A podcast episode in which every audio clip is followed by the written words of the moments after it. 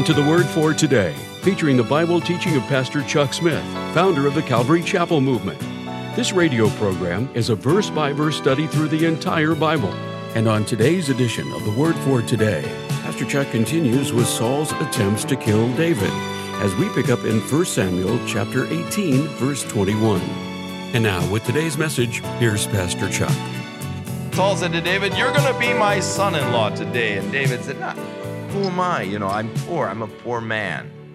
My family's, I can't, I don't have any dowry to give. And, and so Saul's servants spake the words in the ears of, uh, of uh, David, and they said, and they said, you know, Saul wants you to be his his uh, son-in-law. He wants you to marry his daughter Michal. And David said, hey, do you guys think it's just a light thing to be the king's son? I'm a poor man. I'm lightly esteemed. And so they came back and they told Saul, hey, he doesn't want to do it. He, he doesn't feel, you know, that he has, he, sh- he should, he doesn't have the dowry or anything else. So Saul said, go back and tell him that I really don't want any dowry of money. And uh, he set up a dowry regarding the Philistines and uh, David uh, went out and gave him double dowry.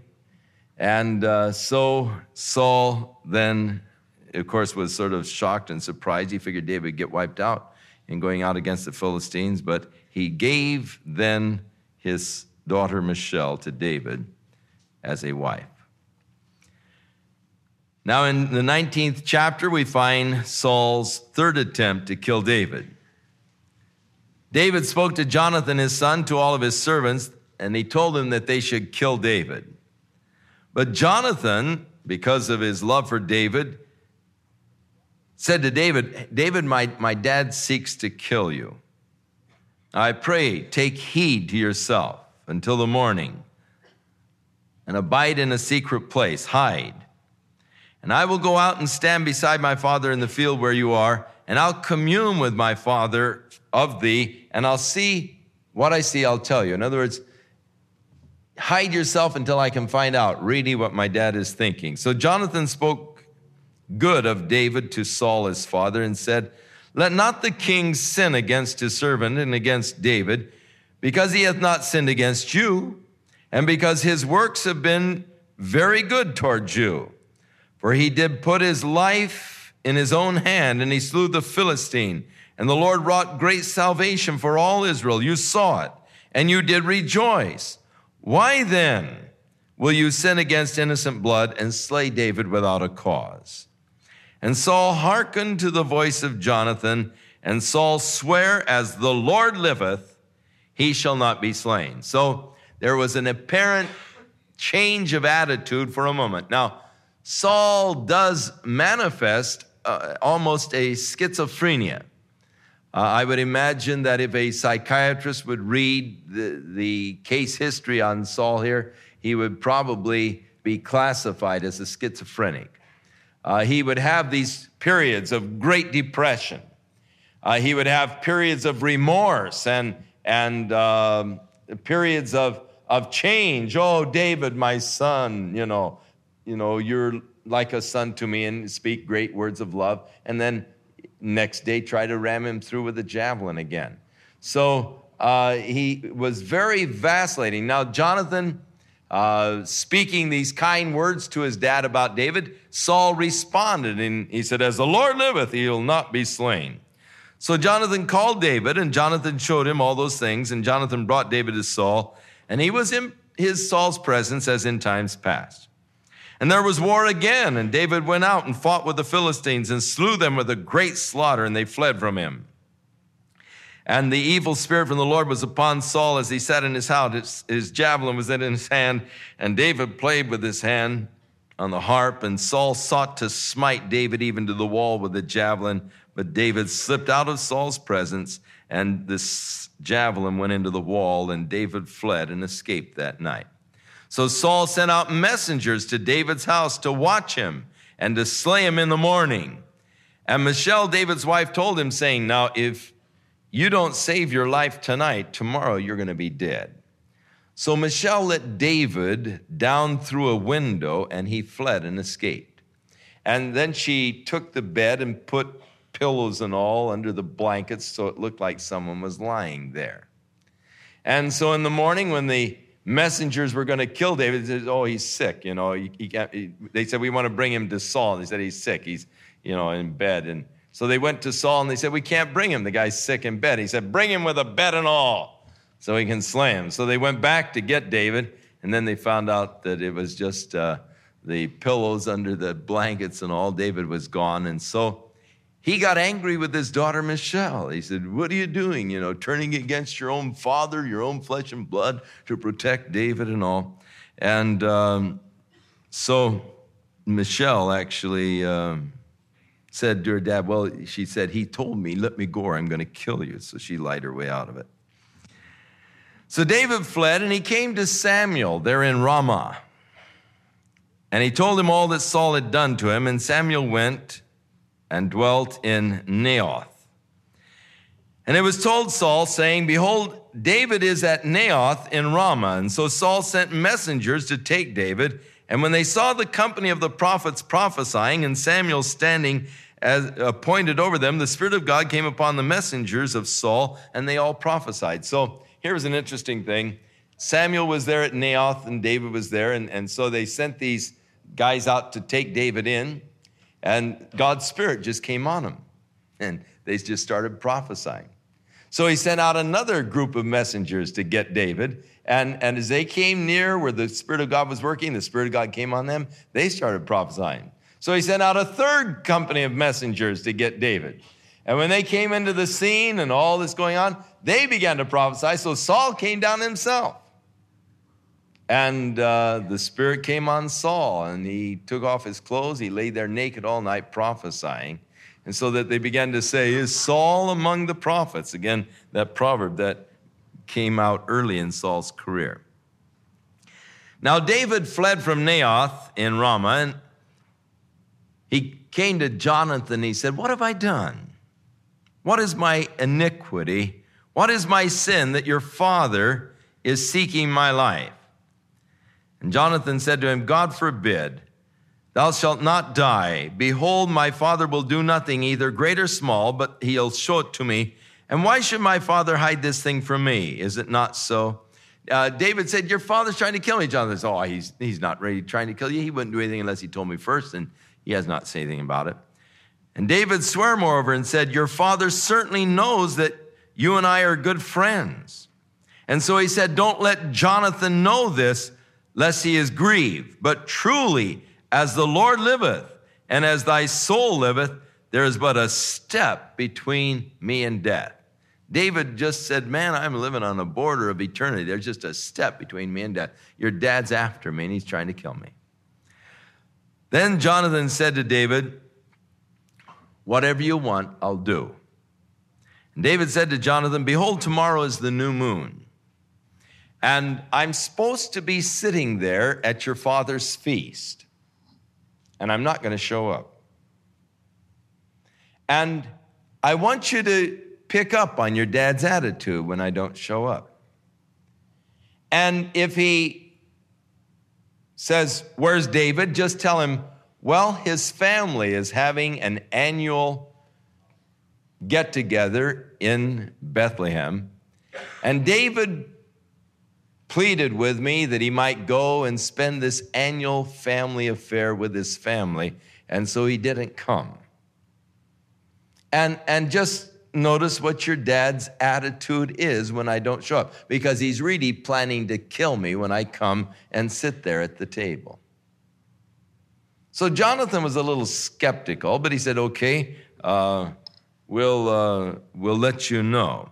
But he said, what we'll do is, is you wait out here behind this rock. And I'll come out with my servant when I really found out what my dad's feelings are. I'll come out with my servant. And I will shoot my arrows and send him out after them. And if I call to him and I, and I say, The arrows are this side of you, then uh, they've fallen short, then you'll know that it's okay, that my dad is in a good mood and, and he doesn't really have any intentions of killing you.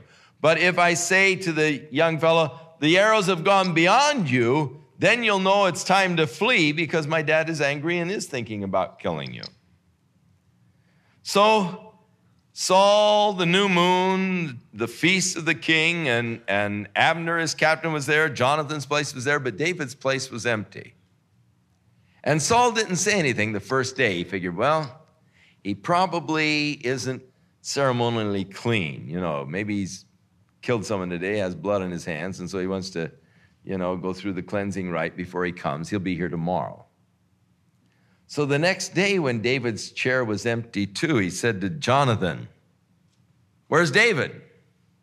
And Jonathan said, Well, his family's having an annual get together. It's a family gathering. And, and David pleaded with me that he might go and spend this celebration with the family in Bethlehem. And Saul's anger was kindled against Jonathan. And he said, Thou son of a perverse woman. And don't I know that you've chosen the son of Jesse to your own confusion and the confusion of your mother's nakedness? For as long as the son of Jesse is living, you're not going to become king after me. He's going to have the kingdom. Wherefore now send and fetch him unto me, for he shall surely die. So uh, Saul, of course, gave forth now his true feelings. Jonathan saw what was in his dad's heart. And Jonathan said, Why should he be slain? What evil has he done? And Saul cast his javelin at Jonathan. I mean, the guy was just, you know, enraged. And so, just because his son dared to ask a question, why should you kill him? What has he done wrong? Well, Saul let fly with a javelin towards his son Jonathan. And so Jonathan knew that he had determined to kill David. So Jonathan arose from the table in fierce anger. He was really upset with his dad. He did not eat meat on the second day of the month, and he was grieved for David because his father had done him this shame. And so it came to pass in the morning that Jonathan went out into the field at the time appointed with David, and the little fellow was with him, the little boy, to chase his arrows. And he said to the lad, Run out into the field and find the arrows which I shoot. And so as the lad r- ran, he shot the arrows beyond him. And when the lad was come to the place of the arrow which Jonathan had shot, Jonathan cried after the lad and said, Is not the arrow beyond you? So Jonathan said, Hurry and gather together all of the arrows. And so the fellow gathered together all the arrows and they brought them back to Jonathan. So Jonathan gave him all of his artillery and said, Take it back to town. And after the little boy left, then David came out from behind the rock where he was hiding and um, he bowed himself. They kissed each other. They wept with one another until David exceeded. And Jonathan said to David, Go in peace, for as much as we have sworn both of us in the name of Jehovah, saying, That Jehovah be between me and thee, and between my seed and thy seed forever. And he arose and departed, and Jonathan went into the city. Now, David and Jonathan had made a bond. Jonathan realized that somehow God was going to give the kingdom to David, and he said, I just want you to, you know, treat my family well when you come into the kingdom and all of my descendants. Let there be a bond between us. And David made an oath to Jonathan that he would treat the house of Saul uh, with respect and kindness and, and in, in love. So David now fled to Nob, to Ahimelech, who was the priest. And Ahimelech was afraid at the meeting of David and said to him, Why are you alone? Why aren't there uh, men with you? You know, David was a captain over a thousand men. Where's, where's your, where are your troops? David said to Ahimelech the priest, The king has commanded me on a business and said, Let no man know anything of the business whereabout I'm sending you, and what I have commanded thee. And I've appointed my servants to such and such a place. So, David saying, Well, I'm a CIA agent. I'm on a special mission for the king, and nobody knows, you know, about this special mission. It's just a secret mission I'm on for King Saul. And so my men are over here, and I need some bread for them. Well, the, the um, priest said, I don't have any common bread. All I've got is this bread that I've baked for the showbread for the table of the Lord. It was that bread that would have been sanctified to set out before God on the table of showbread. David said, Well, give it to me, five loaves. and and and for me and my men and, and he said well are the men clean? He said have they not touched women? He said we haven't been around women for at least three days since we've been on a trip and so the fellow gave them the holy bread uh, which was not lawful for any man to eat but the priest. And um, they, they took it and gave it to david and his men. Now in the new testament Jesus uh, makes reference to this particular incident.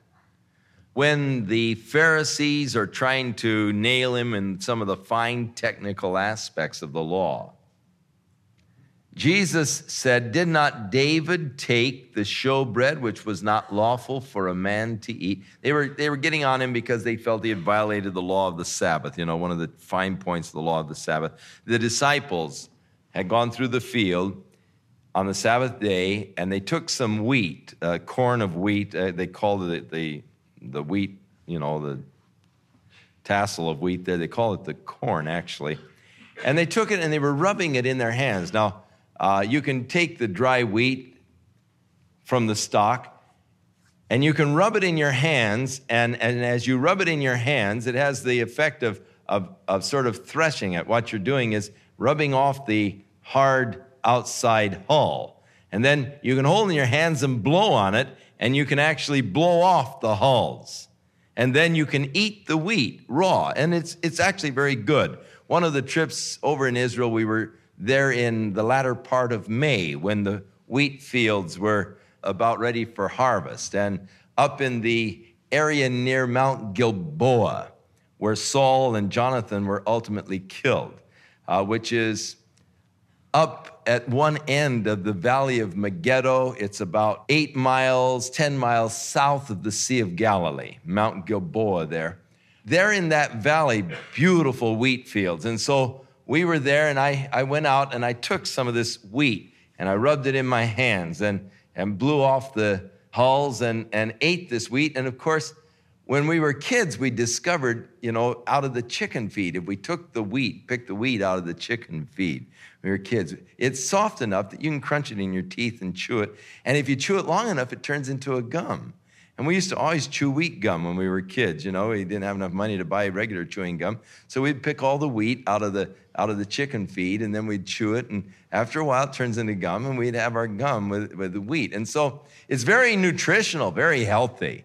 And uh, so uh, the disciples were with Jesus. They were hungry. It was the Sabbath day. They were going through the wheat field, so they began to pick the corn uh, of wheat and rub it in their hands and, and blow it off and began to eat it. And so they said, Oh, look at your disciples. They're doing that which is not lawful to do on the Sabbath day. You're not supposed to do any work. And so that constituted work, rubbing the wheat in your hands.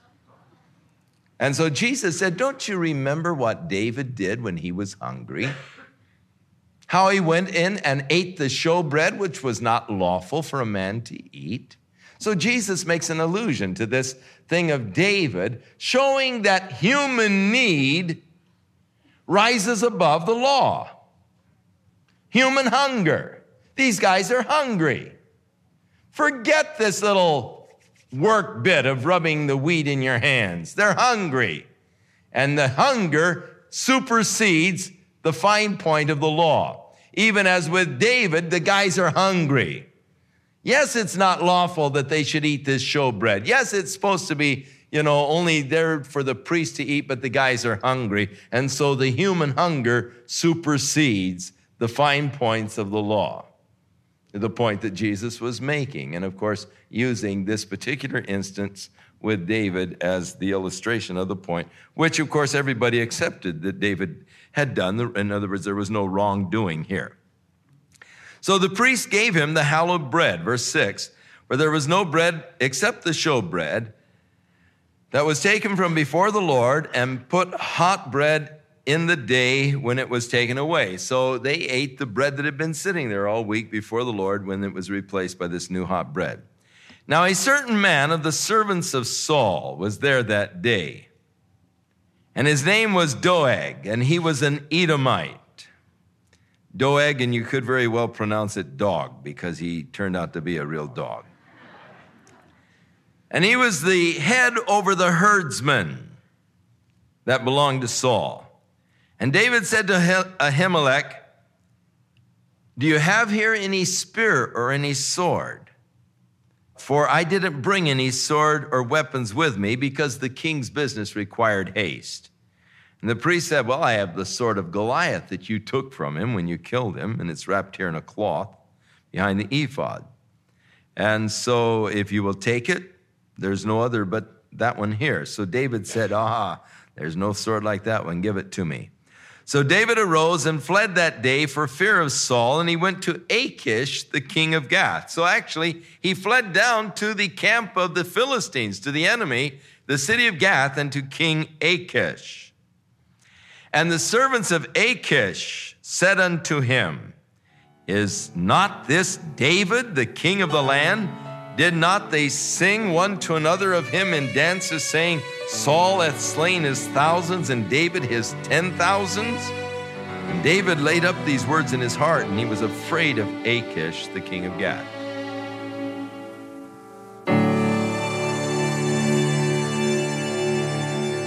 We'll return with more of our verse by verse Bible study in the book of 1 Samuel on our next broadcast, as Pastor Chuck continues to teach through the Bible, and we do hope you'll make plans to join us. But right now, if you'd like to order a copy of today's message, simply order 1 Samuel 18 through 21 when visiting thewordfortoday.org.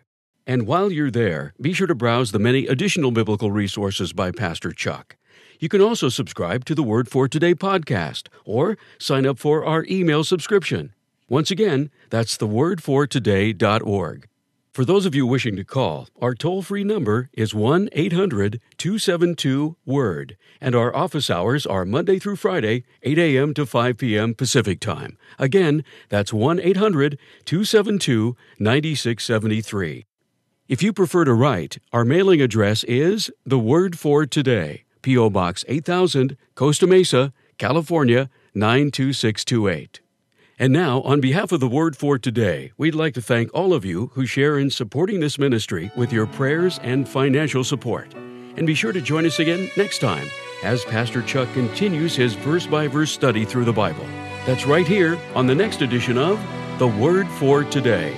And now, once again, here's Pastor Chuck.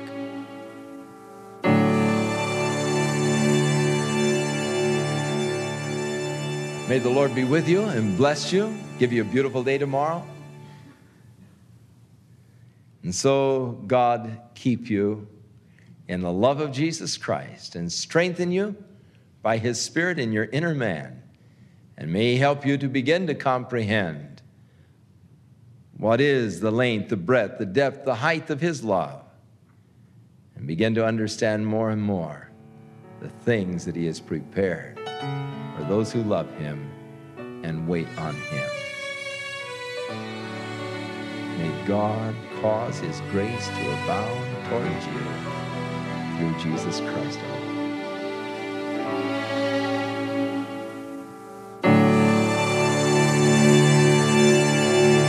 This program has been sponsored by Calvary Chapel of Costa Mesa, California. For years, Pastor Chuck was asked thousands of questions. This new guy that my mom married, he thinks that the Christian beliefs are foolish, and I was wondering if that's going to like affect my mom's walk. I'm a Christian. I'm trying to fight the addiction of smoking, and are those things going to keep me from going in the rapture? Is it okay to use your tithe and give it to someone who's going on a mission trip instead of giving it directly to church? The Word for Today is pleased to present an ebook called Biblical Counseling by Chuck Smith, listing over 200 topics that include Pastor Chuck's commentary and the scripture references he used.